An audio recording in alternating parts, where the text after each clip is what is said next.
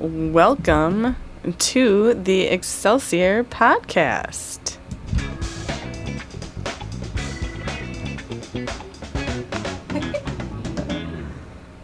Here with Nell Currey, and uh, she is a. I should call you by your nickname. Hold on. Superwoman? Because you do everything? Sure. that sounds great. Thanks, Britt. Yeah. I'd like other people to call me by that title too, if I know. Possible. I, think that'd be a great title. Right. Because you do, you um, are the owner, a newly owner, I guess is how you call it, of the Bird House, Mm-hmm. um, the restaurant, and then you are a teacher, Yep. a school teacher, and a mother of two, three. Three. Three. Yeah. Two and a half. That the oldest one can can do a lot for himself now. So thank goodness. Yeah. Well, on one second. Alexa, stop. Forgot to turn that off. Uh, but yeah, that's awesome. Um, so tell me, because you started out, you were a teacher um, after you worked in the service industry. Is that right? and during so yeah i worked in the service industry starting you know through all through college and um, went to school i went back to get my special ed teaching license a little bit later like later in my 20s and i when when i first started teaching i made no money. I mean you make nothing when you first start teaching. So i couldn't afford my rent on my teaching salary. And so then i hopped back into uh, serving, and that's how I met Josh. So cool. yeah, so then I had um, so I was doing both for like that first year we were dating. I was teaching, and then I was serving at the restaurant he had been managing, and then um, that was a lot to to work together after we had started dating and I didn't luckily I didn't need to continue to serve on nights and weekends after a few years of teaching so then um, but you, that is what brought us together like as a couple was that we both just had a lot of restaurant and bar industry experience. Oh, sure. yeah And you guys met at the Bulldog? Is yeah yeah Okay. the bulldog so the one in uptown i was i that's where i lived um, from moving here i moved to minneapolis in 2003 i grew up in st cloud Oh, okay. central Minnesota. Um, and so I moved down to the Minneapolis in 2003 and lived in Uptown. And my first teaching job was at one of the schools that is Lyndale Elementary, which is in the Uptown kind of area. And had some friends that I had served with at another bar in Minneapolis, and that's they kind of hooked me up with the job at the Bulldog. Josh and I did not start dating though until I had worked there probably at least a year or so. Um, wow. He was a rule follower and he was a manager and wasn't technically supposed to date employees, and so he was a rule follower. But we did start dating about a year later. Um, and then Josh stayed. I mean, he stayed at the Bulldog for a long time after that until the Bird House became an actual thing. So Yeah. Um, I know, I think Josh told me about how he was like, he found out somebody else was dating someone like in management, and that's when he was like, wait, does that mean I can date now? Yep. Yep. my Mr. gosh, Rule. Follower. okay, is my mic? Hold on, I want to just. Hello. Oh my gosh, my mic wasn't on. Okay. you can still hear me though. You can. There we go. Okay. But yeah, that's awesome. Um, sorry, is she kicking you? No, not at all. I see her feet like just coming behind you. what a puppy. Yeah, so she's a kicker sometimes. um, but yeah, okay. So then you worked at the Bulldog, and then as you were teaching, and then did Mm-hmm. you, where did you go from there? Did you go just to teaching? Then I just was, a, yep, then I just taught. I was, I've, well, still, still with Minneapolis Public Schools. And so my background, uh, I have special ed licenses in autism spectrum disorders and developmental and cognitive disabilities. So I've always worked in elementary schools. oh, cool. um, and with students that you know have some pretty unique needs and um, when i i taught for 11 years i was at lyndale elementary Oh, for 11 years as an autism teacher and then um, i wanted this this job that i have now is technically i work so there's directors of special education, right? And then there's teachers of special education. And I kind of work in the middle. So I work for one of the directors that we have in our district um, on her team, and I support eight elementary schools with their special ed programming. So um, a lot of them are up in North Minneapolis, um, which is the neighborhood that we live in. So I really, really enjoy that. I like living, working, teaching in the same area. But yeah, so I have that's currently my role that I hold in Minneapolis Public Schools is that these eight elementary schools, um, the special ed teachers and team that work there, they kind of just re- reach out to me and whatever I they need from me, I'm sort of the go go to person. So I just spend some of my days in schools, bouncing around from schools. Um, Oh wow. yeah, it's fun. Eight schools. How do you keep track of all that? That's a good question.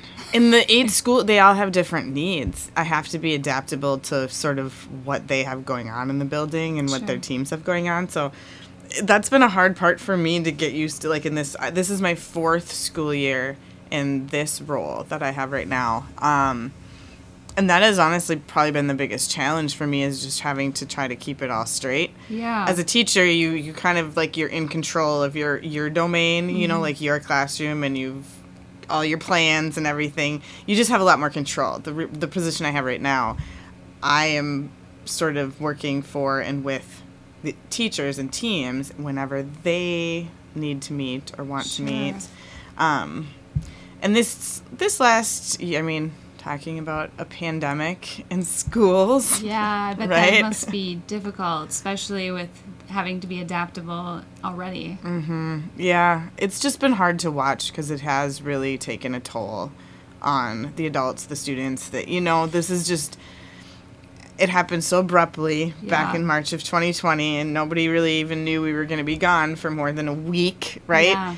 And then here we are now. I mean, September 2021, and I don't think anybody really expected to come back this school year. Um, with all of this still going on. I mean, just currently, every day we're hearing more and more of the school or you know the the students on quarantine, the teachers on quarantine. Yeah. I mean, so it's definitely not gone the direction that I think everybody thought last year. We would Right. not be in this place this fall again. Yeah, that's got to be hard. Do you have, is it distance learning with um, any of the schools? Like, do they go back and forth to it? Yeah, um, sounds like right now. So like, currently we have a whole high school on quarantine, Okay. um, and so the whole high school moved to distance learning Oof. for, I believe, two weeks. I'm not exactly sure, but and I don't really even yeah. So otherwise at our elementaries, it sounds like we're you know. It doesn't have to be the entire class of quarantine this year, but you need to anyone that was in like close contact needs to be on quarantine and Okay.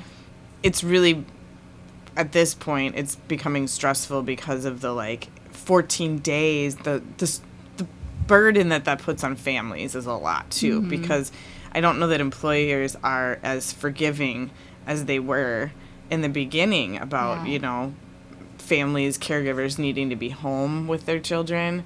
Um, whereas now it's like it's students put on a quarantine for 14 days. What does the family do? You know what i mean? It's Yeah. just um, and it affects i mean this is this is where like it affects families differently and it affects you know like in minneapolis we have our students who need school they need Yeah. the stability of school you know and socioeconomically it, they don't this has really put such a burden on their families parents Yeah. have lost jobs and you know um, Just, so just fr- have you seen that firsthand? Like a parent having to quit their job because of, oh, that's hard. Yeah, well, and especially in my my realm of special education, when students, you know, when everybody was forced to to go home and do distance learning for mm-hmm.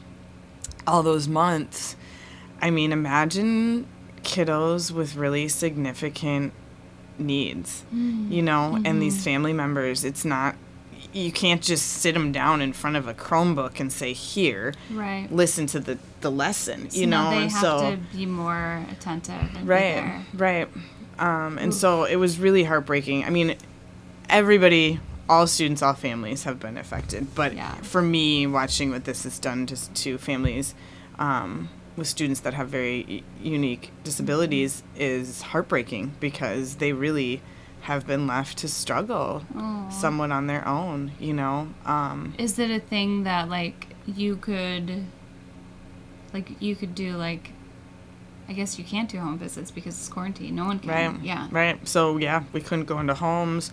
Um, there was not a whole. I mean, teachers were getting creative. Holy Yeah. buckets! Teachers were really getting creative, and I, you know, like watching what they pulled off in a matter of days, even when students got sent home, and then having to learn all of this technology overnight and how to teach online like that. It was crazy. Um, but yeah, it there's just there were students that were unable to to really participate in so much of that. And then on the flip side, to have a positive note, like they there were students that did really well online. Yeah. So I mean, there were were some students who really excelled at online learning. different personalities that learn differently. Mm-hmm. Yeah. and sometimes like i think there were some students who having um, all of the pressures and the stressors of school you know like being in the environment removed Yeah. they were able to like focus and learn and Oh, you know yeah. so some we did see some students that had a lot of growth actually doing online learning um, and that's still an option so the online school is still an option for families now Oh, really? Uh-huh. So they could, they have the choice. Minneapolis has an online school that they we've always had it for high school, Hmm. um, but through COVID they now have um, created a K twelve online school that Oh, they hired a bunch of teachers and then. With the Delta variant stuff happening in late August, we Mm-hmm. saw a huge surge of families switching to the online school Oh, wow. for this school year. Um, I'm sure just like leading up to school and and realizing things were not getting much better, so we had to like quickly hire more staff and kind of Wow. grow the Oh program gosh. very quickly. Because yeah, there's so now there's a lot of families who are still choosing to enroll through the online school. That's a little different than distance learning yeah. which is where all schools were doing it. This is, you know, we now have an online option. So Oh. education has taken some different, you know, like through all of this, I think that um, we will never go back to what we were Yeah. before, you know, like we'll, I think, always now have some new ways of Yeah. teaching, new ways of reaching kids. Yeah. Do you think that um, it'll go to like not having to enter a classroom again someday? I'm currently like like literally today I'm feeling like we're pro- we could easily be heading back into distance learning as a district. And I only say that because it's so all of a sudden in, in just a short few weeks of time that school's been open. I mean, we're just seeing these cases positive cases happening. I had a friend who's a teacher just test positive last night Oh and he's gosh. double vaccinated but had second grade teacher and had you know a group Yeah. of kids that were sick in his classroom that tested positive and so he's been taking tests for the last five days Oh my god and over the weekend started not feeling well and sure enough tested positive last night Oh my and gosh. so you know like he'll be out so that's a teacher who's out with covid Yeah. and a handful of the kids in this class and that happened so quick you know Oh, what happens? Do they have a substitute then for the? probably Yeah. which again we're super short staffed just like the rest of the world Yeah.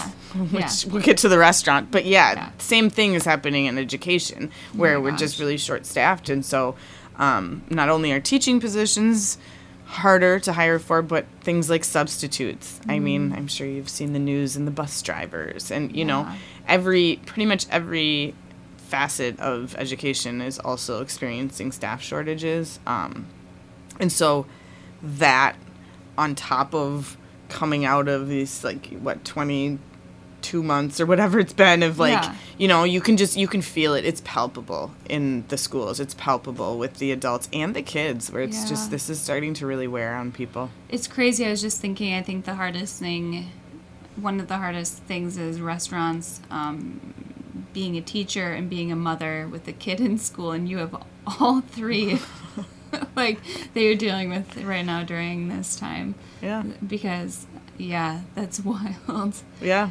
It is wild.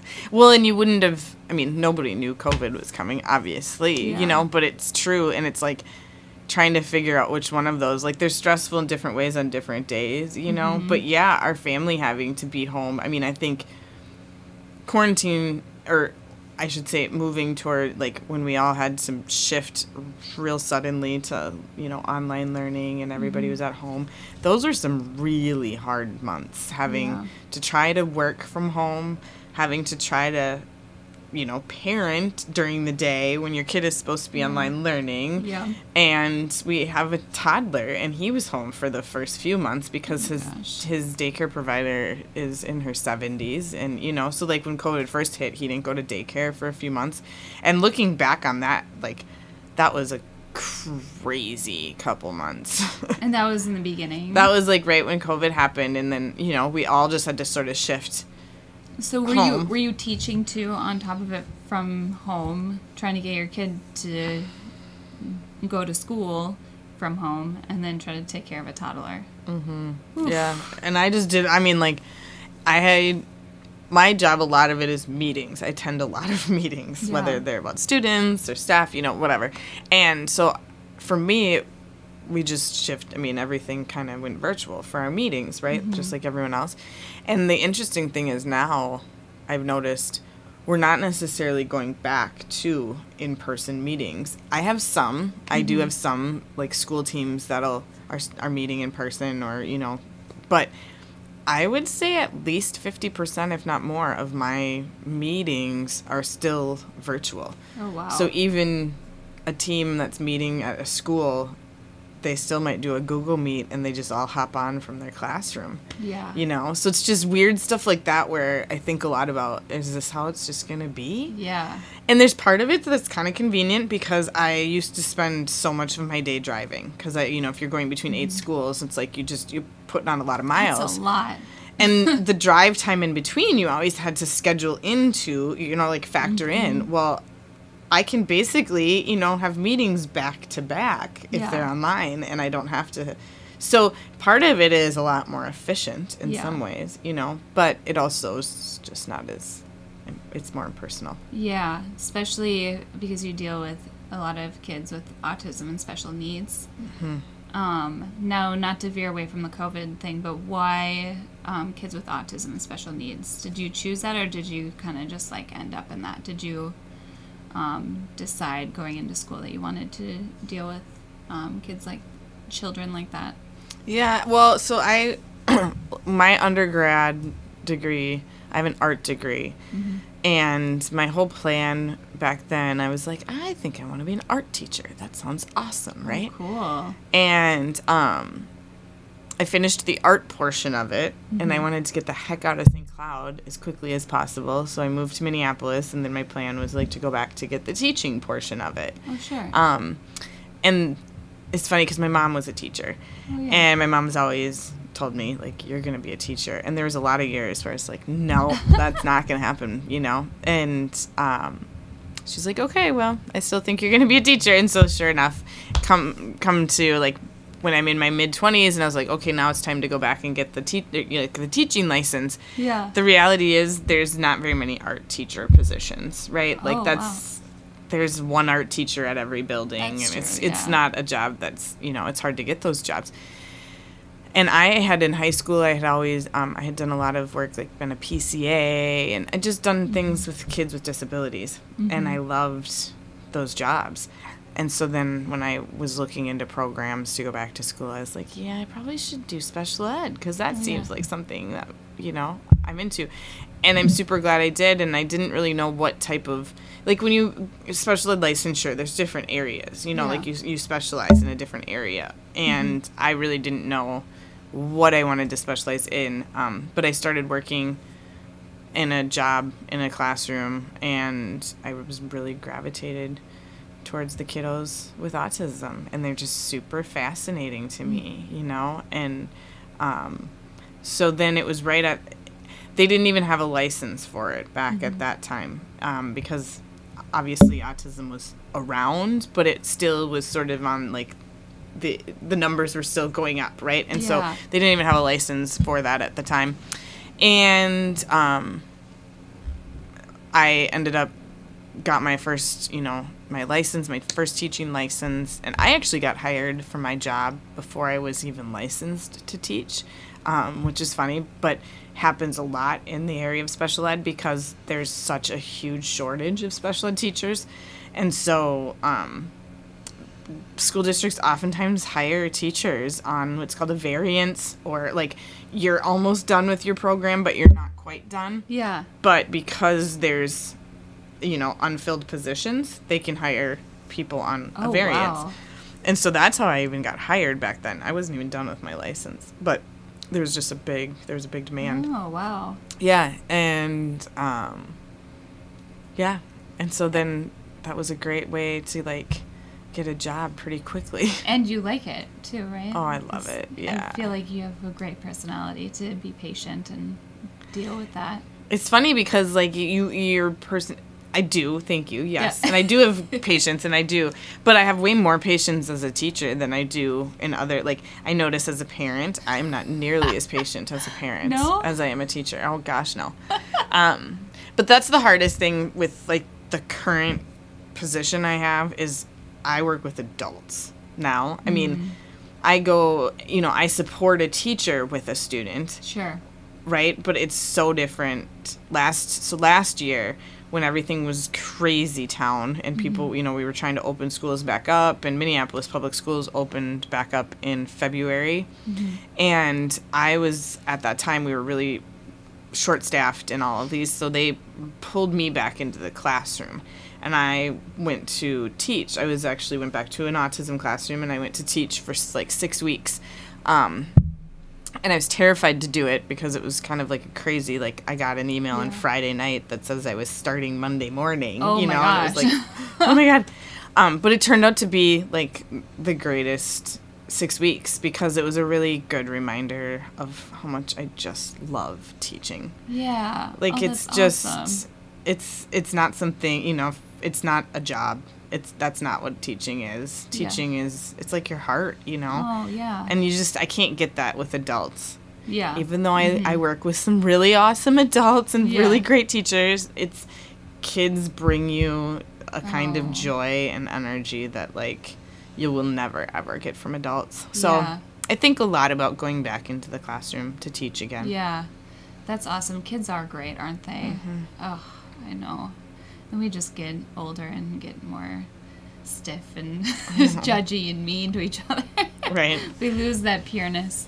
well in families i think that's another thing that really draws me into the job Oh, that i have is like families you know and they're at such different places Mm-hmm. with their child having a disability hmm and so i learned pretty quickly as a new teacher that it's not it's not just you're not just teaching kids you're Oh, you're yeah. really really forming relationships and connecting with families you know Yeah. because there's a lot of families that really depend on us for information for support for Mm-hmm. help especially you know a child having a significant disability it's Yeah. like and being an elementary teacher i was oftentimes or am oftentimes working with families who this is a newer thing for Yeah. them right and so like they're still going through a, a lot of their own emotions grieving process Yeah, you I know that's really helpful too because a lot of times they feel alone in it and meeting somebody like you is like, no, this happens or this is okay, you'll get through this or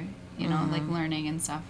I know I know a lot of people who do have children with like disabilities and it is hard. Mm-hmm. Yeah, it's hard. Right. So I got an invitation.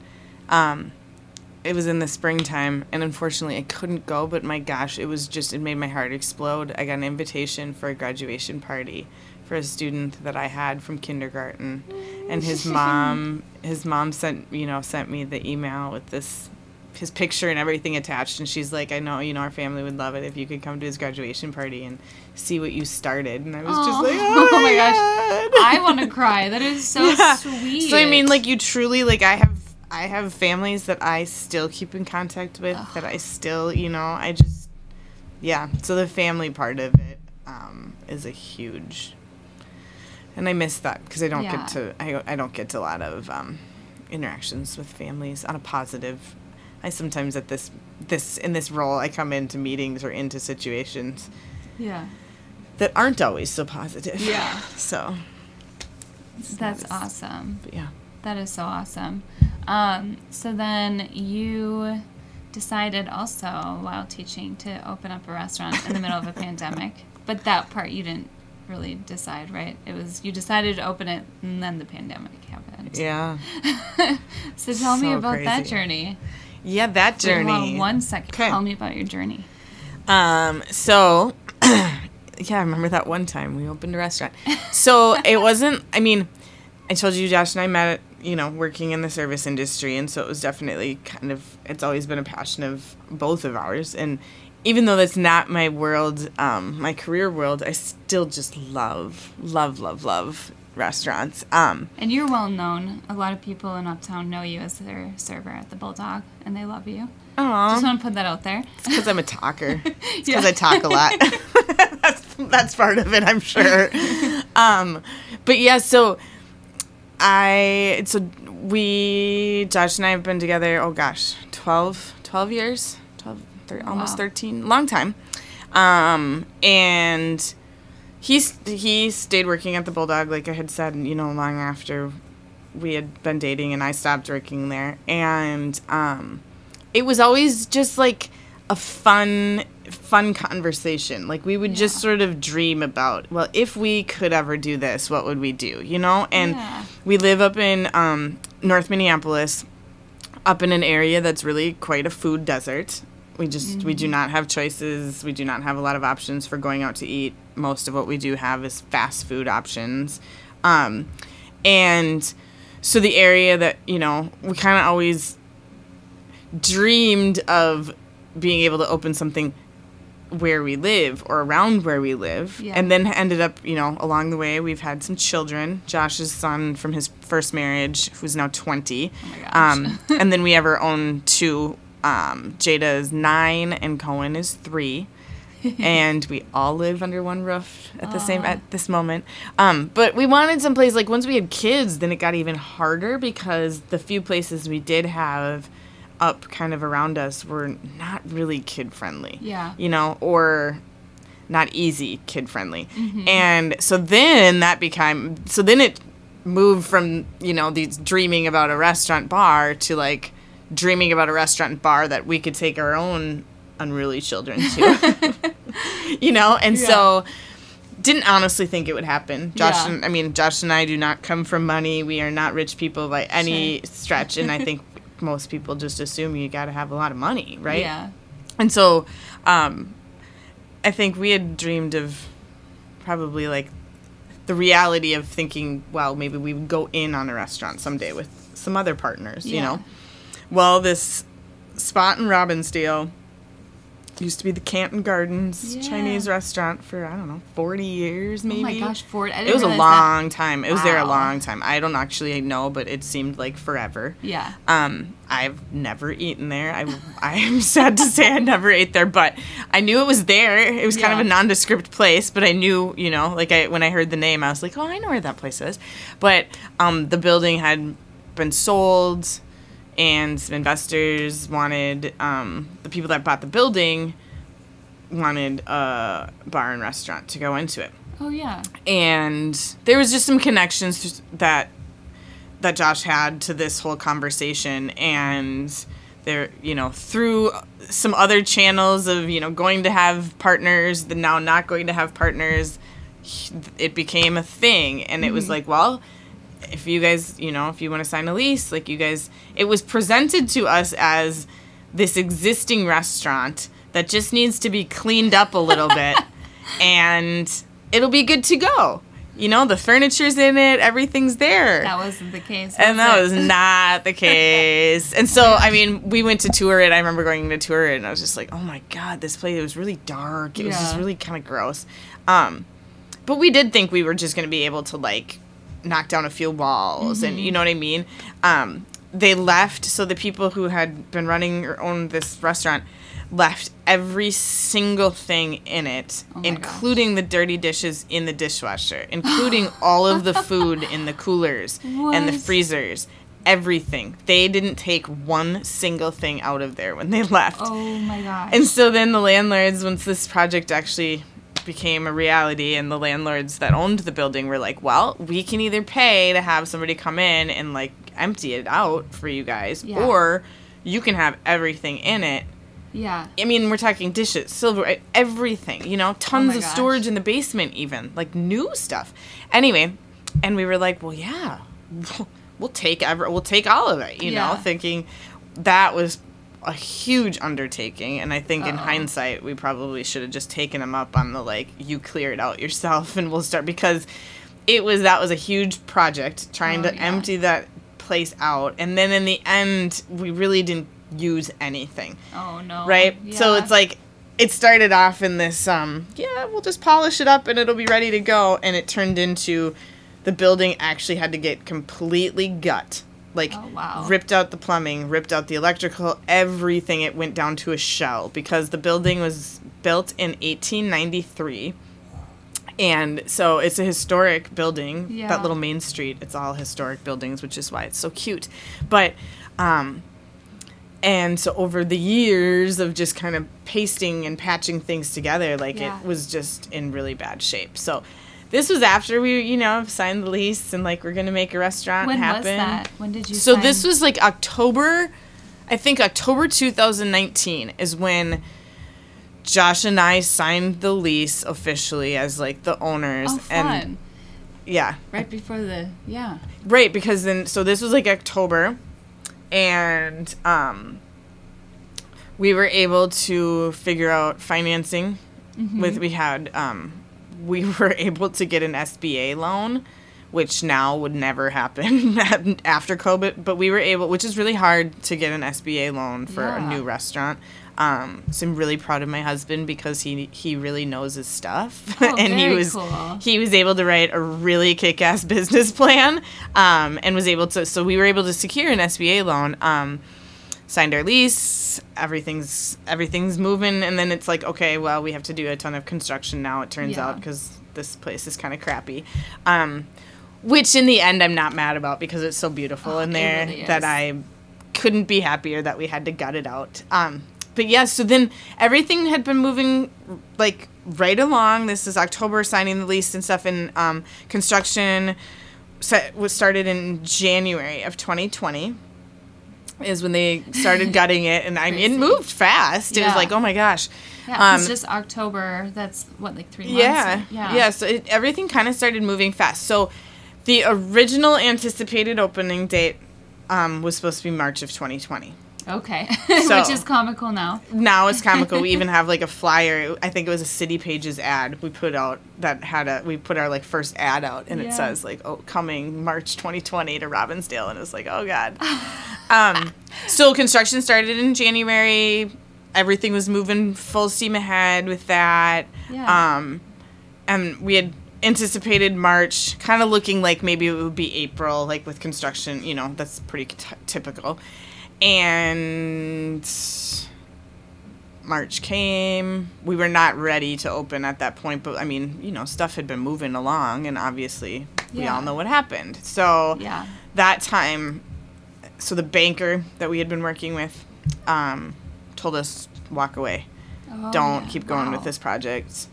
Um, she's like, absolutely not, you know, and so a lot of, I would say, a lot of like business advising folks told us walk away Wow. and we'd have to claim bankruptcy because we had the debt. You know, I mean, whether or not we opened it, we still had the bummed debt. to hear that news. Yeah, That and it felt really, it felt just really like defeating. You Yeah. know, like that's what you want us to do, and at the time they were so um, anybody who's connected. I mean, she's the banker who's on the loan, and I think for her it was like, well, you're never, you're never gonna get this off the ground Yeah. at this and point They wanted their money. and they wanted their money back, Yeah. you know. And so, um, so I remember Josh and I were just, I mean, we were we were just so shocked yeah. for a while that it was kind of like, what, uh, what, you know. Yeah. Um, and it's still crazy to think about now. Actually, to think about like all of those years dreaming about this happening and then the freaking month it's supposed to open. It's Isn't that crazy? That's Yeah. just like that is your that's like bad luck. It feels like it did, it did feel like bad luck. It Yeah. actually felt like, and then it, we started. I think you know, we got it. We got depressed. It got hard. I Oh, mean, it yeah. was like, what are we doing? And now we owe all this money, and we don't. We can't even get the doors open. And yeah, construction was still happening during mm-hmm. those first months of COVID. I mean, so many other things were shut down, but construction was still an essential position, and so like that, it, they were still Still moving working, yeah. forward. Yep. But then it started. What happened, and what did slow down stuff was that manufacturing was slowing down. So, Mm. for instance, tile.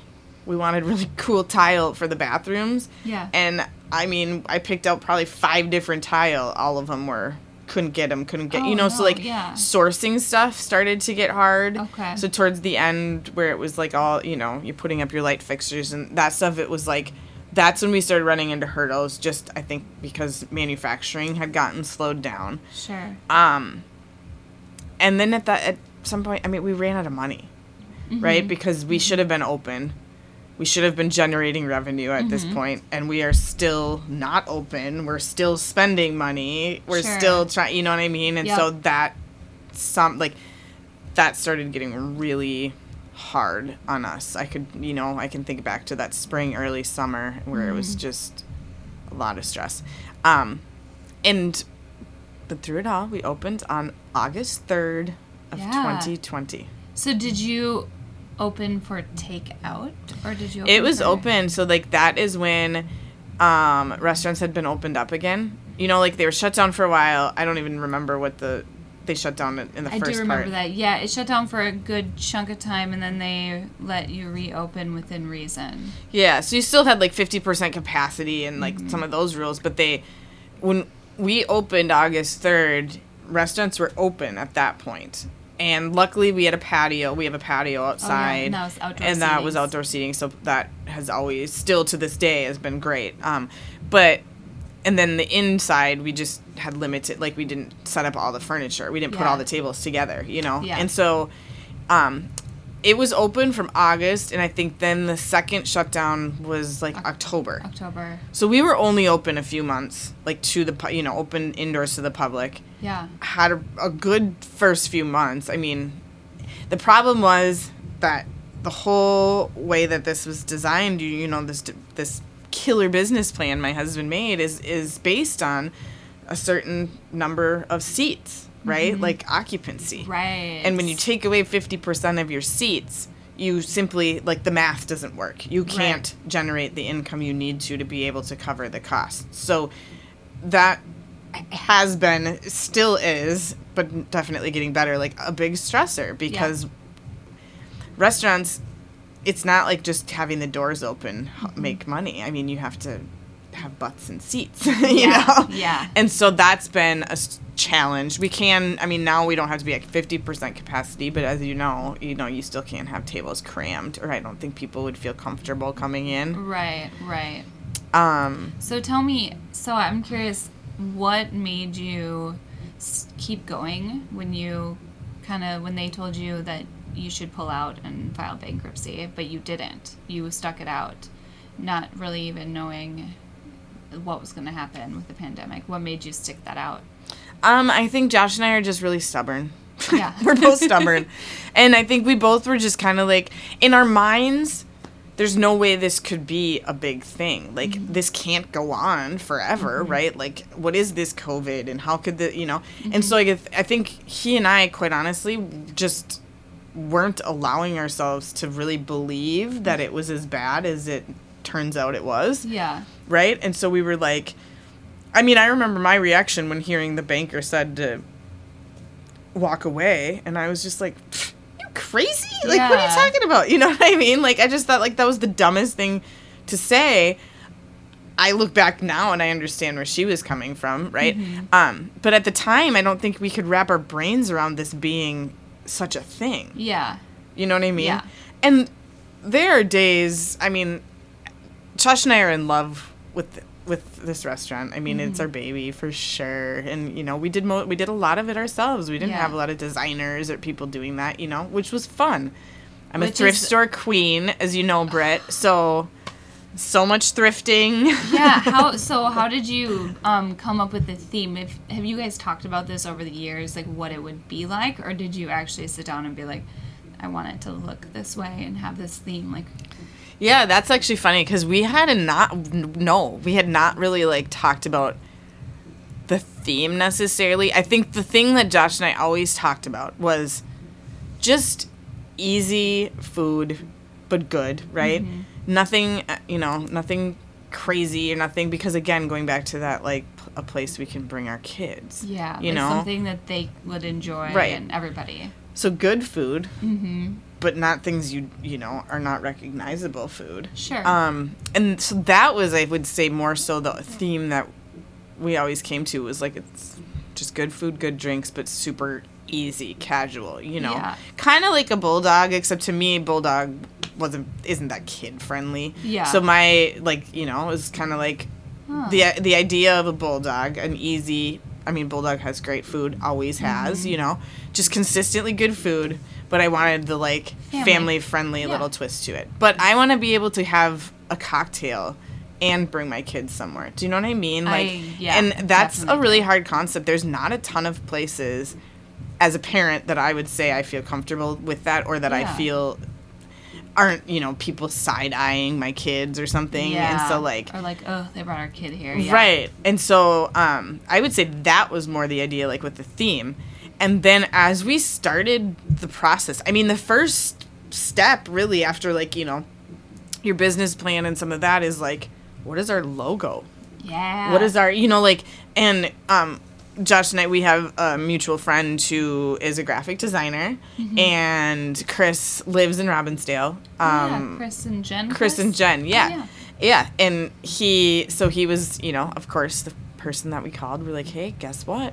We're doing this thing." And so that was really fun, like just starting all that stuff, you know. So Chris it was like, "Here's a mock-up." He gave us I think 9 different logo ideas. Cool. So I remember it sort of starting with the logo. Yeah. Is when we started thinking through more of that uh, like more of the design aspect of it.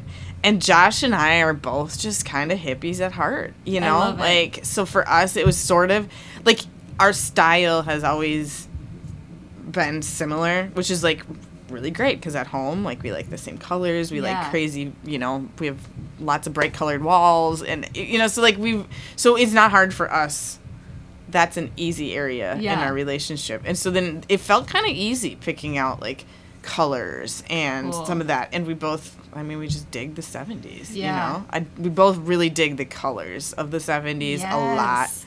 And then that vibe just started like coming through, you know, sourcing mm-hmm. out lights. And I mean, the hours and hours we spent Which on the light internet. Fixtures are awesome. I love the light fixtures. And it's like they're all, you know, it would be like is, we'd yeah. find this one and okay, that one's cool.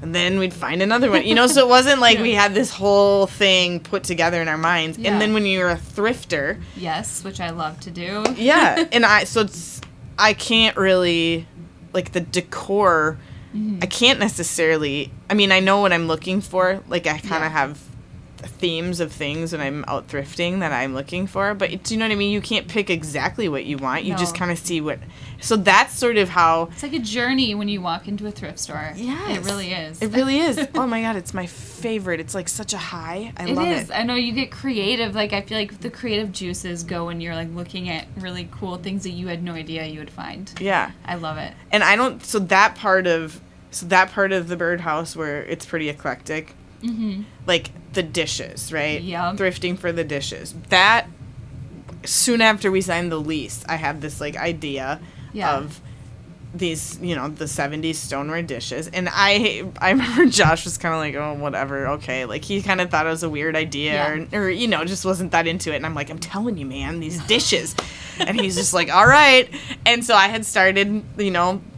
Grabbing them as I'd see them at the thrift store. My dad, I get my love of thrifting from my grandmother and my father, Aw. and so my dad, I put him on the the mission for for plates too, and so we had really we had collected like 200 plates by the time Oh you know we even were able to like haul them into the restaurant.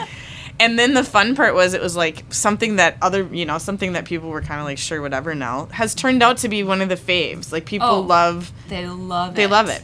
People Yeah. lo- i mean i did i didn't anticipate them getting all of the reactions they do from people but i love it because Yeah. you set them on the table and my grandma had those Oh, yeah. oh my aunt had those Yup. oh my you know everyone's got a story They all have a story. I know I've heard so many like great stories of going getting the dishes when they're little and remembering like you got like a deal where you walked into a store and you got a stack of dishes on your way out or something with coupons and yeah, yeah yeah it's so cool. and i think that's where like the style part of it i we had i don't think we anticipated all of the like vintage feel necessarily Oh, but you didn't. I mean, we did, but no, I don't. I feel like it kind of organically happened that way a little bit because it was like there were certain things we ordered new. I mean, of course, light fixtures and you know, I Mm-hmm. Mean, there's certain things we ordered new, but then it was like I really just started, and I say I because I do the thrifting. Like that's Sure. not really Yeah. Josh's jam.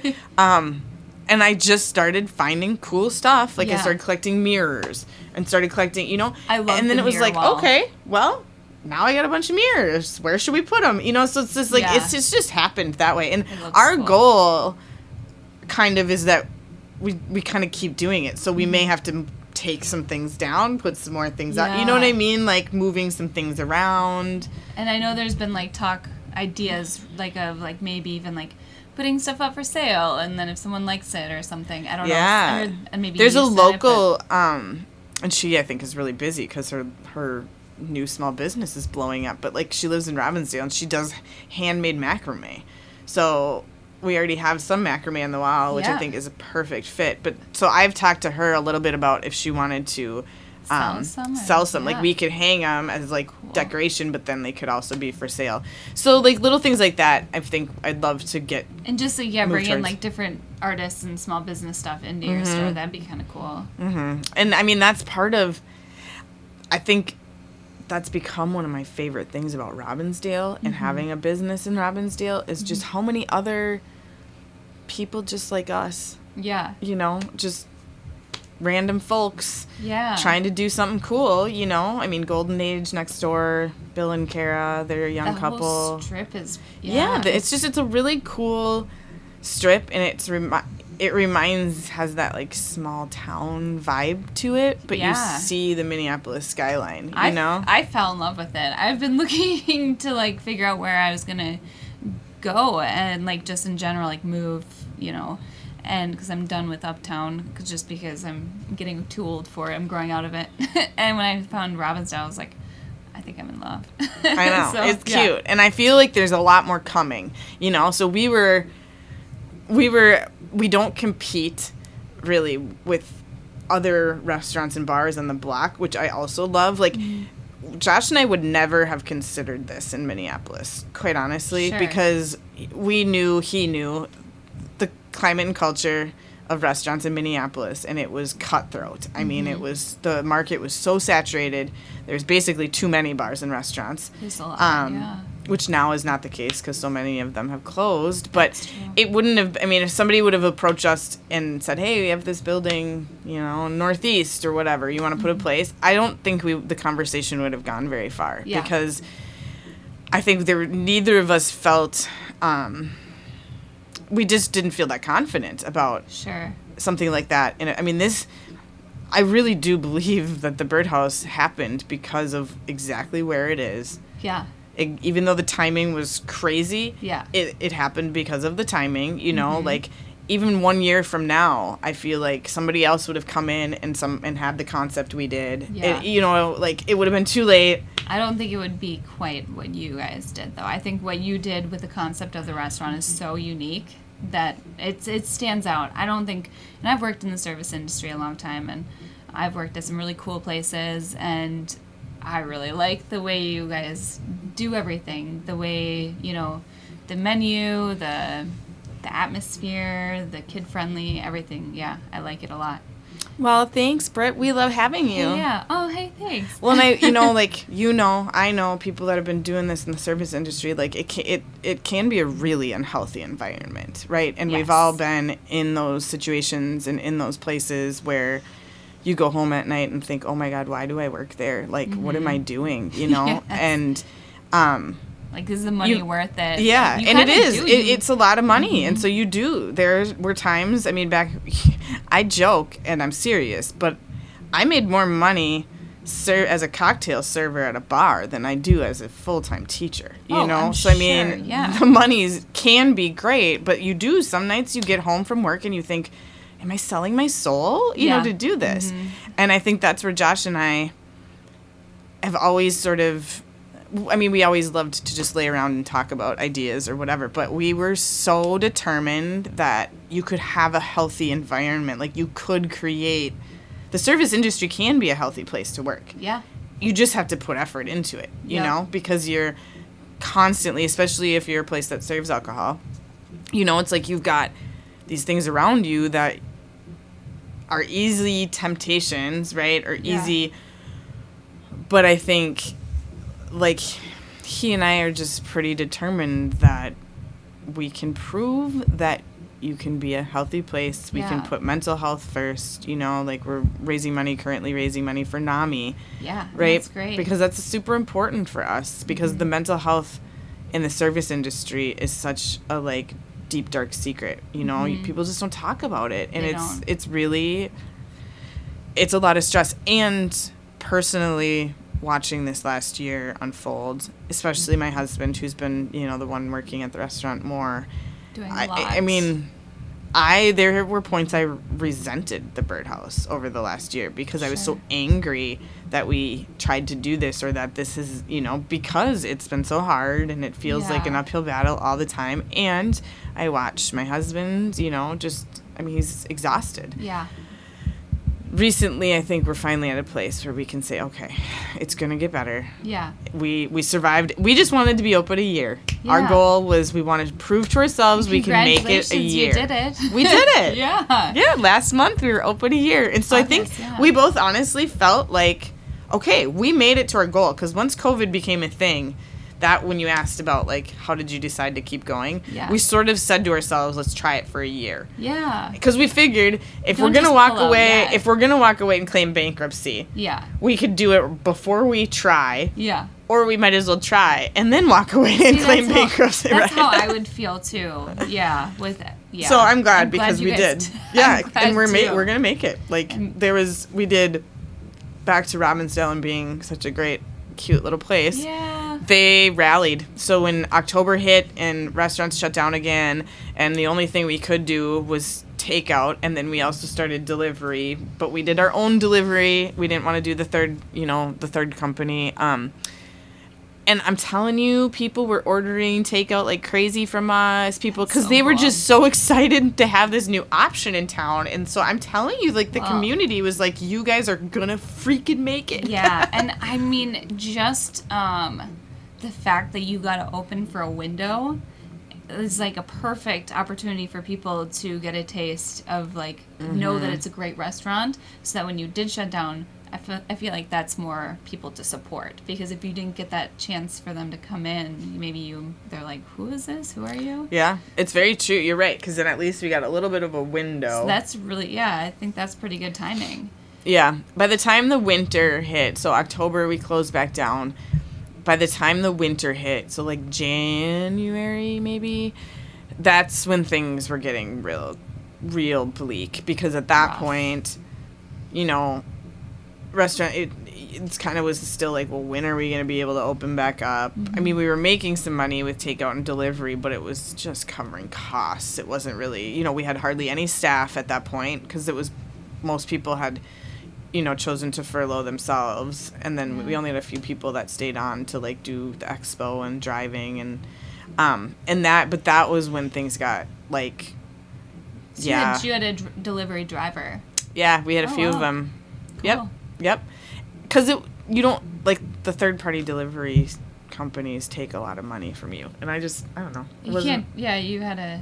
Just you trying had to keep be it local. Yeah. Yeah. so And we did yeah. and then we had but we had to we would have closed our doors if it weren't for doing a gofundme Mm-hmm. last winter and it was i am it was one of the hardest things i've had to do Ask for money. yeah it felt really yucky Mm-hmm.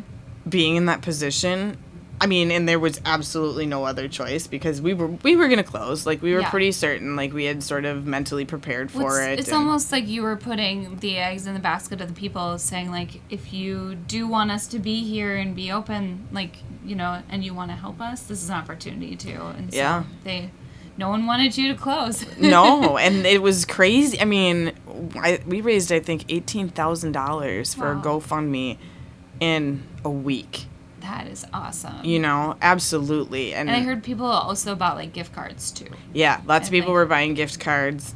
Um, they were just kind of like, whatever. What can we buy? How can we help you? You know, it was just crazy. Like the lo- the little local media station was, you know, coming in to cover us, and just things like that. Where I really, truly believe that that kind we never would have been able to survive if Yeah. it weren't for the community in Robbinsdale and That's surrounding, awesome.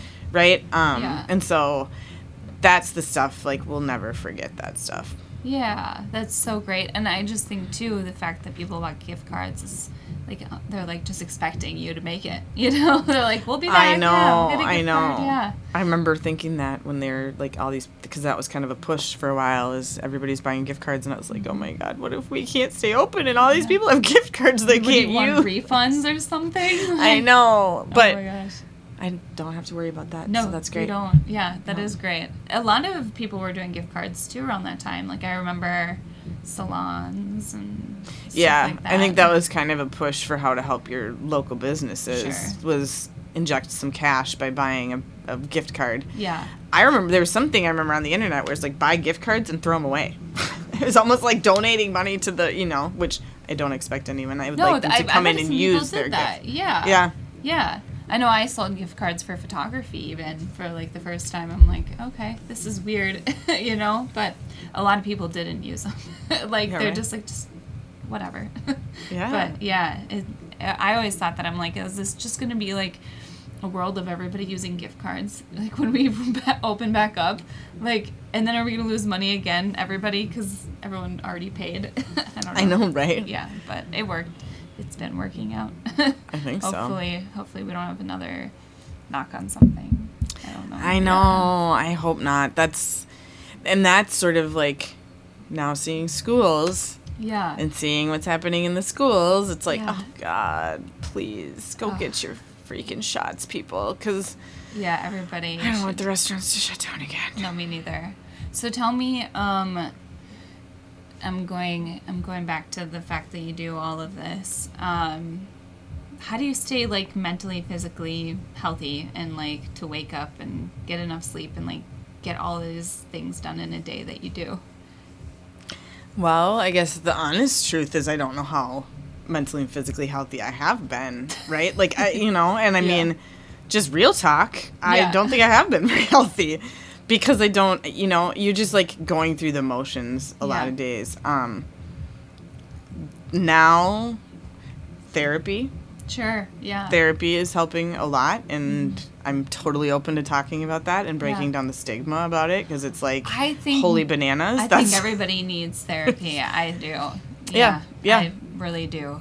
So that that seems to help you just stay sane and doing everything. yeah and tackling- figuring out like tools you know i mean i was having a hard time coming up with my own tools for Mm-hmm. how to like manage all of the stress and i needed help i needed somebody else's help to help me like kind of make a plan you know Mm-hmm. Yeah. i like plans i'm a I- planner I like that too. A, I agree. Yeah. the same way. so it helps my brain stay calm when I sort of like you know have this plan or Mm-hmm. and I feel like that's what therapy recently has been helping me with is like how to prioritize you know what I mean? Because that has gotten hard. And I think like luckily Josh and I are at a place where like I mean it being a husband and wife and being together for a long time and never we never knew what it was like to work together or to own i mean we you know and that is a whole new world to take on with your spouse where oh it's like yeah, all of a sudden whole you're new relationship. we're business partners Yeah. you know? And but in all fairness i have my career Yeah. and when when this was all decided like we were going to do this i mean i am 50% owner and i get to make fun decisions i would say but um, the reality is in order for our marriage to work, our life, the Bird House, like Josh has Josh runs it. You know what I mean? And Yeah. so but just figuring that out has been hard. Just, Yeah. you know, navigating through that. So I think um our kids, like watching our kids grow up, you know, a family business Yeah. and it's truly a family business. Like they have, you know, they get hauled around down Yeah. there and they get, you know, set them up on screens in the office and I mean, they've had to spend probably too much time there. Yeah. Um But I think But- I always thought that that was um, just having kids being a part of your like work is always important. I- Just seeing you guys work hard and yeah. just because maybe when they get older they'll understand, you know, that life isn't always trips to Disney World and going to the park. Right, So- right. Or if you want to go to Disney World, you got to work. yeah, know? exactly. Yeah. And it's been that, fun. yeah. Our um my stepson Jackson is, works for us, and he's worked for us since we opened. Um, you know, and he started off like he was a delivery driver. Oh, he was a and yeah, he was Cool. our delivery driver. He loved it. Fun. Um, and you know, expo in the kitchen and some of that. Well, he's now grown into. He got trained in. He learned how to serve. yeah. He's loving life because he gets to make tips now. And, right. um, and Josh has is teaching him bookkeeping. So like Jackson's doing bookkeeping with Josh. It's That's so great. cute to It see them great. like down in the office and they're both just such numbers nerds. Like they totally it's something I can't stand, but like, you know, they have their spreadsheets and they're no, you know.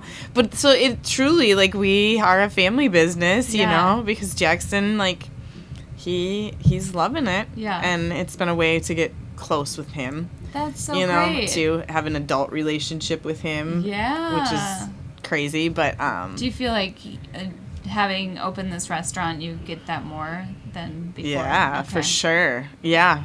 And I mean, there's the good and the bad, right? Because it's like our kids also have as much fun as some of this has been. It's also Yeah. they've watched us struggle a lot too, Sure. you know, and so like, including Jackson. I mean, so seeing the good, the bad, but I think that like currently today i would say that um, our kids see us smiling and enjoying this work you know what i mean Yeah. like it's no longer just this constant like oh my god you know Yeah. it doesn't feel like crisis all Well, the time like it did a for a while lesson too to see the struggles and see that you know there's positive things at the end Mm-hmm. of them, and you just have to keep going and get through the hard times.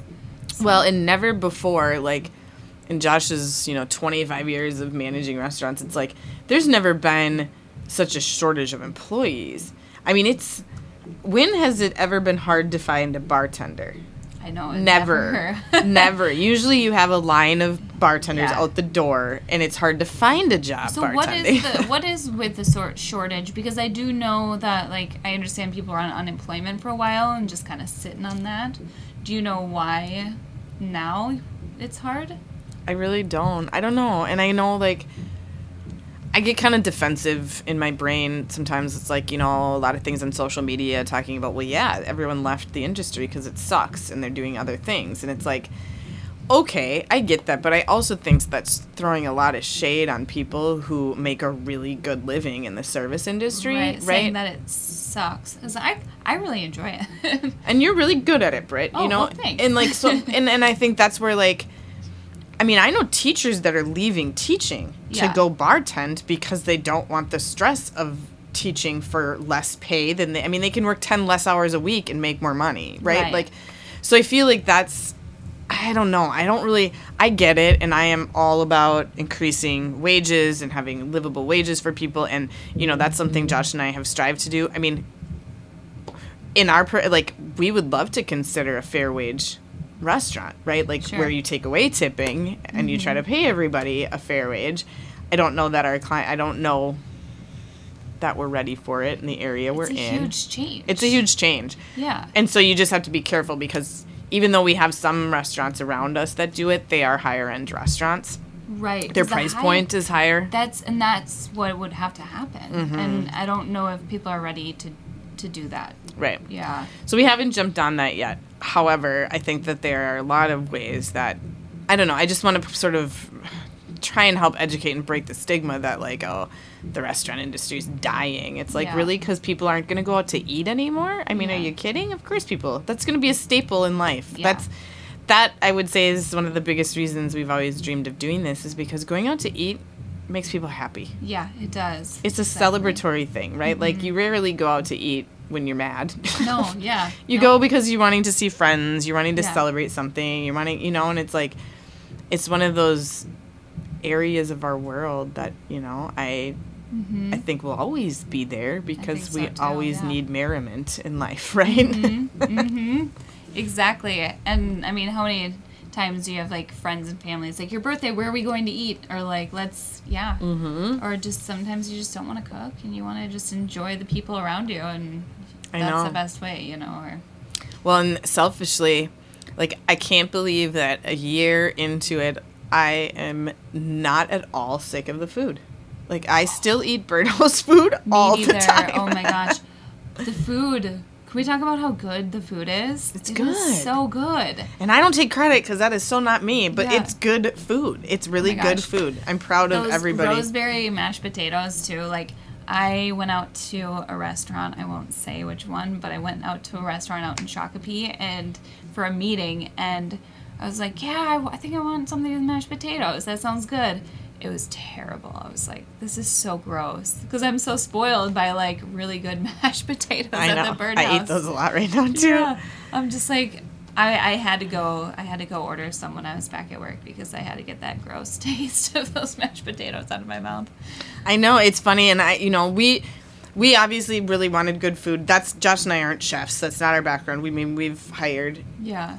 too many over the last year. Let's Sure, just say yeah. that. But that's been a really hard thing is it's keeping hard- our kitchen staffed. Yeah, and also it's hard to find somebody that you fit well with. Yeah, and that just fits, you know, and that is there's chef culture, Yes. and um, I think we were looking for somebody that was maybe not fully immersed in chef chef culture because Mm-hmm. part of making your food like good food is awesome. I don't need it to be food that is I don't know how to say this. Too weird? A little too weird. Like too fancy. I Yeah. feel like. Yeah. Yeah. I get that. and like I love burgers. Love them. Make love it make a really good burger. burger. And that and honestly, that was one of my biggest gripes for those 12 years I was living up in our neighborhood was like there's like nowhere to go just get a good burger Yeah. around here, you know? Yeah. So that was one of that was really one of my only the two things I wanted were good burgers and they really wanted brunch. because that's the other brunch, thing yeah. is we just don't have a lot of places around us that you can get breakfast. Mm-hmm. Um, and my favorite meal to go out for is brunch. Hands down, love it. I love it too. You can just sit and you can sip coffee and you can talk Yeah. with your friends and like I love brunch and so brunch. it took us a while. I mean, we didn't get it started until, you know, this past spring. Um, but that has been going really well. Like I Jada and I went and had brunch um, yesterday there and it was such an awesome vibe. It's so funny. I went on Saturday too when? I yeah. And I loved it. It was a great vibe. Like it was busy, but it nothing felt crazy. Like Yeah. ev- this every the staff was doing a great job. Like it has a vi- the birdhouse has a different vibe. I would say now than a year ago, where it just things feel just calmer. Yeah. You know things, and I know that that's just the growing pains of obviously a first you know first year restaurant, but like. yeah. the staffing stuff feels a little calmer, a little Yeah. bit. And I don't know, back to your question about why, I don't really know. I don't really know what the deal is with, I don't know. I, I will say, like, we put out, you know, an ad on Facebook mm-hmm. and we get a lot of Sure. response, you know, like we, we posted about a bartender last week and it's like, I mean, we had five resumes in that first day. It's just making it, making sure it's the right Yeah. fit, you know? Yeah, and I do think that um, people go through changes. Like after the pandemic, like a lot of changes. Like, well, where am I going to be? Or like my restaurant shut down. And you are maybe people are switching careers or something. I do think that a lot of people worked in the industry because they got sucked in and they're like, well, this is good money. I can do this. Like, Mm-hmm. Who cares about my degree and whatever? And I think maybe now people are like, oh yeah, what about that degree? Now's a good time to start finishing that degree or something. But I think that's not everybody. I don't know. It's it's weird. I think a lot of people are taking some hard changes and looks at their life and, and maybe it is hard to find somebody who wants to go back into being face to face with people during a during a Well, right. pandemic because Well, it is yeah. scary. It is scary, you know, and you have to be in the public eye. I have a friend who we had dinner a few weeks ago, and she she is a server, and that's how we met was at the Bulldog years mm-hmm. ago, and she's a career server, and she was we were talking about this, and she's like, "This is the greatest time of my career because I have all of the best options." Like all of the big name restaurants in Minneapolis where you can make, you know, they're all hiring. Yeah. And so yeah. she's just like, here we go. Stable, Young Joni, Bachelor Farm, you know, like all Yeah. these places where you can just sit down and and she's like, I have the best pick of yeah. industry jobs that I've ever had. And I was like, that's a really good point. Like Yeah. And she's like, it's awesome. Everybody else wants to get out of here, and do something else. Cool. Yeah. Leave me with all the jobs. I was Right. like, that's a good point. That is, yeah. I think, yeah. I, I actually, I know that when I started at the birdhouse, I actually was um, just doing photography. I was collecting unemployment, and I wasn't even sure if I was going back to the service industry, to be honest, because all the restaurants I worked at shut down, and I was kind of the on-call person. So like, Muddy Waters, Dark Horse, and Leaning Tower Pizza, I had like one shift a week, and then I just filled in whenever you know I had a gap in my photography schedule, and I could help out when someone was sick, and um, so I wasn't even sure if I was gonna go back. And then I I came in like I just loved the vibe at the Birdhouse, and I was like, I'm coming back to bartending. I love it. Like so, yeah. I think um, it's really hard to define like a restaurant that you can actually like work with and um, especially during a pandemic i think a lot of people realized there's certain restaurants that they just um, they didn't care about their staff. And they're like this whole time you know it comes out. And i think that's a big thing too. So so i don't know. It's crazy. Like it's been a crazy year for everybody. So. Well, and there's certain like you're a perfect example of like, you know, you're an artist. You have all these other things going on. Mm-hmm. Yeah. Bartending is perfect for somebody like you because Mm-hmm. it's not a full time job. I barely hear it all right we're back We're back. Batteries recharged. yeah. So I think we're talking about um, being like an artist and like being able to do yeah. Mm, yeah. So I um, yeah I like the idea of too just being able to meet people face to face and then a lot of my a lot of people that I have as a regular client for photography are people that I met at a restaurant. You know, Mm-hmm. got to face to face talk to them about art or photos and right there. You know, like I don't need all that all the mar- that is my marketing and I get, you know, I get paid to hang out Yeah. with people too. Yeah, so that's a good point. yeah. Yeah, well, and it's like you can, you know, you can work even even for me now. I mean, I only do it usually when somebody gets sick or whatever, but it's like I can pick up shifts at the birdhouse, you know, like Mhm. if somebody's I can serve first shift and it's kind of like, "Oh yeah, this is fun. I forgot." Yeah. But I love it cuz I it's it's a social outlet too. I realized especially coming, you know, COVID when you just are so isolated from people. And I realized, like, once the birdhouse opened, some nights I'd be like, I'll go work just because it was like, Yeah. I have such a craving to talk to people, you know? And it was, Right. I, that's, I think, truly why I really like restaurants because I'm social. I know I'm too. I, I love to meet people too, and well, that's why again I put this podcast out because I get to meet so many cool people and hear their stories, Yeah. especially over drinks at a bar. And I'm like, oh, someone else should hear this story, or Yeah. you know, so it's nice. But yeah, The podcast of a bartender. That's a great, I know. That's actually a great. You could someday when you do your next series, it could be that. Because think of all the stories you hear, Britt, as a oh, bartender. I hear so many stories. Sometimes I do have to say, do you ever, you did you just serve or do you bartend and serve? I never have bartended. Okay. No, I have no idea how to bartend. So okay, so I feel like maybe this is more of a bar thing, but you get it serving. But sometimes you hear so many people talk and tell stories that like I just want to go home and like turn off the lights and not like I'm absorbing like everybody's like bad day or something. Like uh, oh, Yeah. I'm so sorry, to bed. Okay, okay, you you know, and you sometimes you just get so many that you're like, okay, I just need to be alone. it's too much. Right? Well, that's the hard thing about that job too, though, because if you're having a day where you're not feeling too social, you Yeah. still have to sort of like turn it on, you know? Oh yeah. That's yeah. It's it can be hard, but I love it. Yeah. hmm It's and it goes hand in hand with what I do. I know it's and I kind of feel guilty. I'm like, why don't I work at like I don't know how some musicians are like music teachers and then they are in their bands and stuff. It's like I'm not having a job that's in photography with it, but that's okay. I like it. But I think also you could get burned, really burned out of photography if all It's your true. like. That's why I do think, well, and maybe why I got into the service industry. Well, no, I was just in college, but like, you can do other things, right? Mhm. Like you can do other things. You may have Yeah. another daytime job, or you may, I mean, whatever it is, Yeah. or you know, think about like, even the people at the birdhouse. It's like. Some have kids, and so they're home during the day with their kids, and then they serve There's on nights and weekends. teachers that work there. I know, and that is not all my doing. I, I swear, because I didn't even know them all before they started. But yeah, it's kind of funny. But I think that it actually just reinforces my point that serving is a lifeline for teachers. Like, even though these industries feel very separate, right? Mm-hmm. Like the bar industry and public schools don't really have a connection necessarily. However, the connection is a lot of teachers have worked in or work in the service industry Wow, because yeah. it's a job that you just aren't making a ton of money, Mm-hmm. especially in the beginning.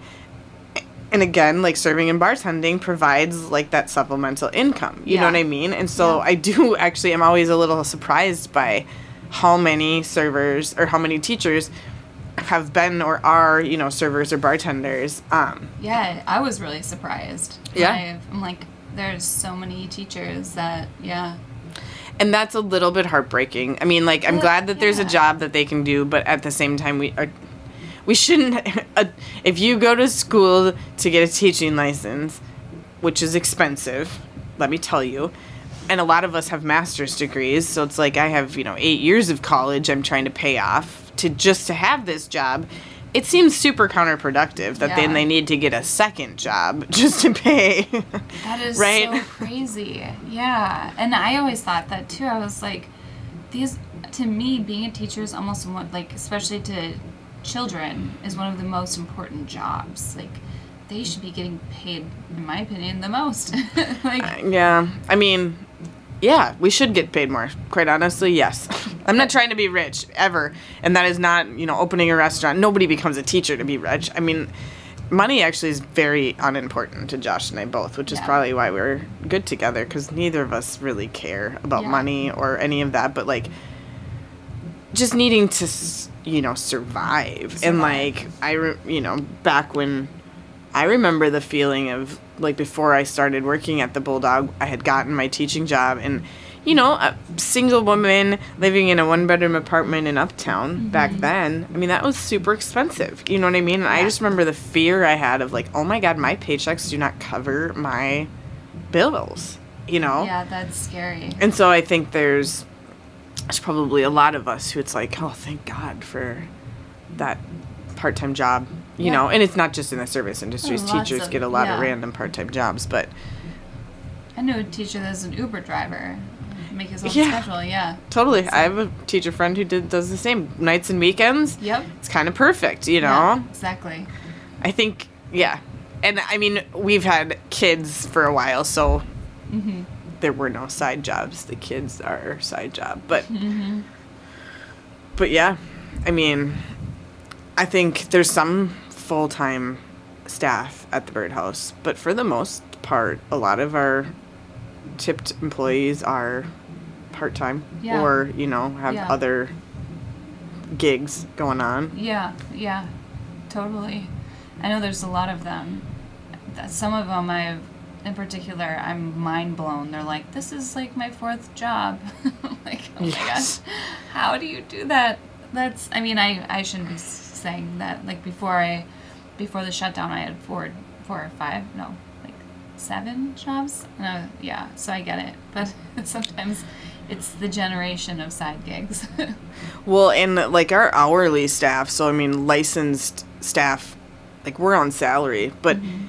tons of other positions in schools are hourly positions, you know, that they're making an hourly wage and it's crap.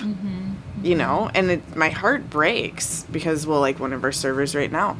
I mean, she usually has 3 to 4 jobs because the, the job at the school is, you know, 32 hours a week at whatever. So it's not even enough to live, you know. Right. Which that's sad too. People shouldn't need to have three jobs I just think that they're taking care of and teaching children and they're around children. Um, they should be mentally healthy, and part of mental health is being able to pay your bills, Right. You know, and not Right. having that stress, um, and also emotionally and not having to work all those hours and getting enough sleep. And I just think that that alone, they should be getting paid more for that reason. Well, and I think through like, especially during COVID, it's really kind of become eye opening. Like, there's not a lot of incentive left for people to go into education. You know what I mean? Because, I mean, the incentive is obviously to help students, but just meaning like this job has gotten a lot harder. Mm-hmm. the pay i mean we never get pay raises you know what i mean and so it's, it's not really keeping up with i would say like the demand or the stress and so unfortunately like we're seeing educators leave the industry pretty rapidly right now. Oh no. and i think it's just that they're totally burnt out you Yeah. know what i mean? Like coming back there's this fatigue right now coming back into this school year. I think where it's like we all exerted all of the energy we had left in our bodies last year right? Like we were still running on adrenaline in march 2020 mm-hmm. Then coming back last school year is when we sort of had to like really exert all the energy because things were back and forth and it was just kind of crazy. And everybody like i said earlier you know you, we ended the school year kind of like oh, okay okay.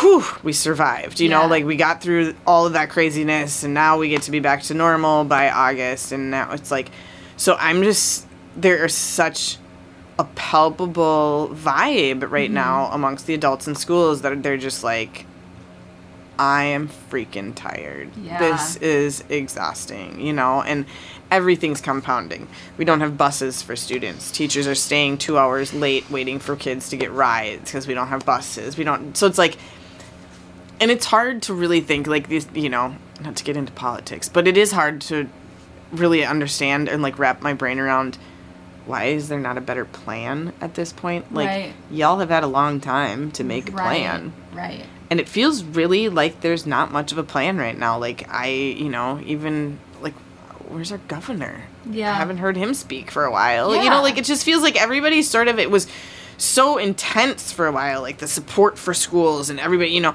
And now it's sort of like hello do you guys did you remember about us? Did everyone Yeah. forget about us? Like we're still out here in schools with kids getting sick every day. You know what i mean? It just feels like the, the the whole vibe around it just shifted and now Yeah, because I haven't really heard much before he was. I mean, I would tune in and hear him almost every almost every day. He's pretty involved, yeah. Yeah. And like other states are bringing in the National Guard to drive school buses. You know? What? Yeah. I didn't hear about Because there's such, I mean, the school bus shortage is crazy. It's it's been hard for a while to hire bus drivers, like prior to COVID. And I mean, it was it's one of the the jobs that's hard because it's not necessarily full time hours. You know, they're kind of split shifts. It's kind of a weird gig. But now, I mean, it's damn near impossible to hire bus drivers Wow. right now. And so, for instance, like Jada, I mean, we pulled her from her bus the first day of school because, and I get a call every, it's like a robocall, but every single morning at 6.30, I get a phone call saying that my child's bus has been canceled due to no driver. Oh, so. I mean, even if I, we, she wouldn't have had a bus this whole time anyway, but you know what I mean? Like, it's crazy. that is so crazy. It's crazy. Um, but yes, so that has been a solution in some other states, though, as they bring in the National Guard. Wow. Not that I want like, you know, armed people in military outfits driving buses necessarily either, Just, but just put them in tanks. yeah, right. Just throw the kids in the tank. Yeah. Just take a ride. Then they probably think that's cool. yeah. Yeah, it's affecting though. These are this. Those are the issues in schools that are just really hard to swallow because it's it's affecting different kids so differently. You know what I mean? Yeah. Like I really am struggling with the fact that we still have affluent white kids on buses that just don't need them. You know what I mean? Yeah. And like I, those are some of the struggles and my job that I have is just the inequities, mm-hmm. you know, and in a city like Minneapolis that's such a segregated city mm-hmm. by design mm-hmm. It has such an, a negative impact on students you Yeah. know because of the, the just the natural landscape of our city is the way it's made up is pretty racist you know Yeah. and this bus is it just made me think about it because it's like this busing issue is just one of those things that highlights the inequities right like bus drivers get to choose their routes Oh wow. Okay. and so we don't have very many canceled buses right now in south minneapolis right yeah. and like I struggle so much with that because those aren't the those aren't the families that need buses, you know. So right. like, yeah, those are. But so in my perfect world, they would have to restructure it because our students receiving special education services are legally required to have a bus if they qual. You know, like Mm-hmm. That's the actually the only like right to transportation. Um, and so right now we have a lot of special ed buses that aren't running or aren't showing up and like we can't keep doing that. So they're going to have to make some shift or prioritize the way that they are doing it because we have to be able to staff all of our buses for our special ed students right. first. I don't know. That's crazy. Wow, I didn't realize it was that bad. Mm, yeah, it's really bad.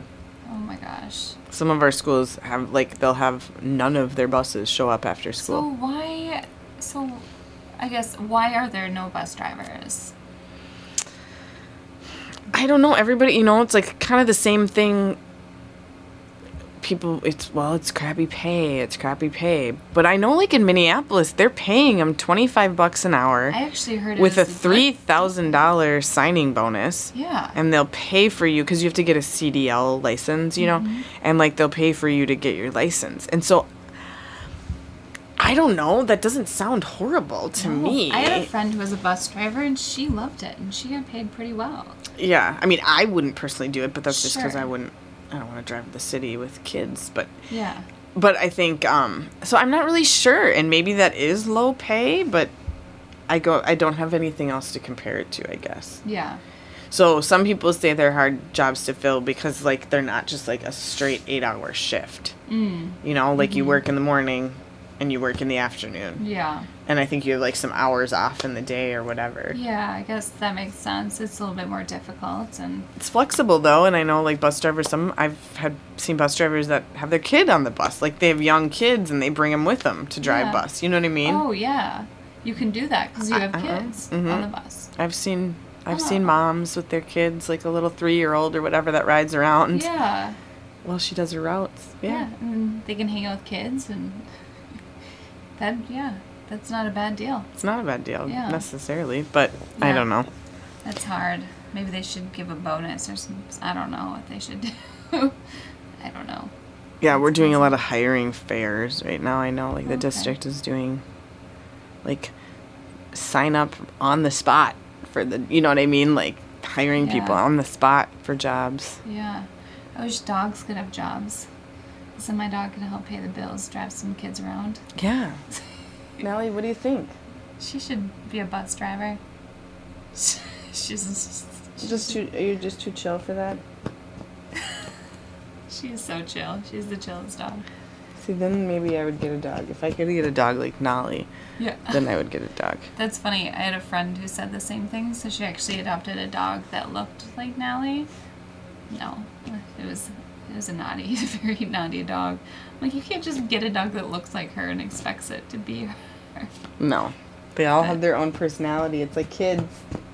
You're like kids. they all have their own personalities.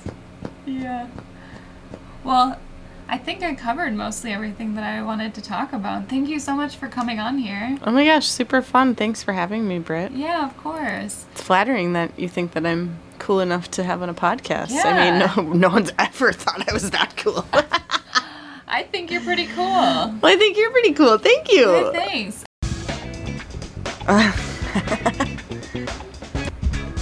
Oh. Thank you for listening today.